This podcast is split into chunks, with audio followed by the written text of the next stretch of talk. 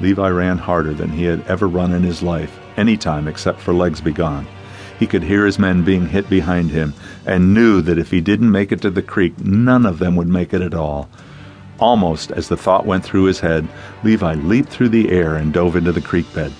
Quickly he righted himself and stood up to see over the lip of the bank. There, in front of him, his men were dying. He watched as Carlton leaped for the creek and was hit from two sides by those malicious machine guns. His bloody holed body landed square on his brother-in-law's face. Levi pushed him from him and looked at him.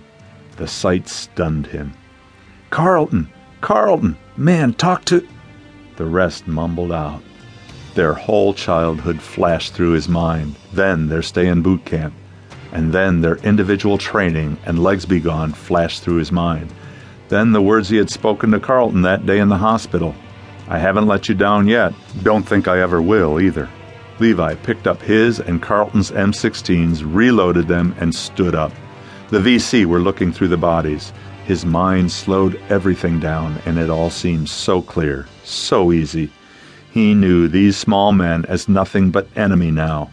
To him, they were not even fit for the carry-on.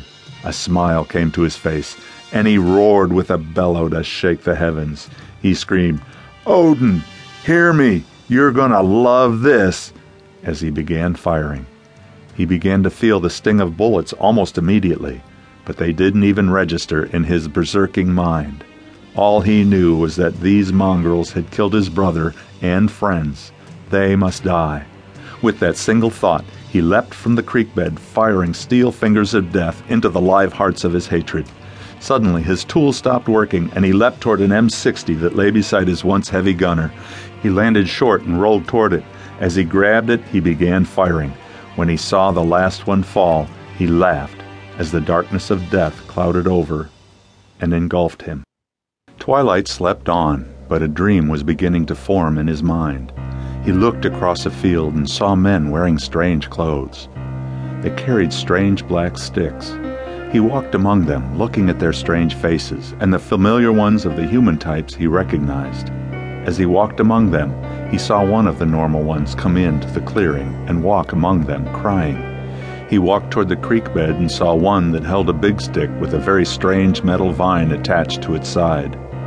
Then he saw another in the creek bed with blood covering his body.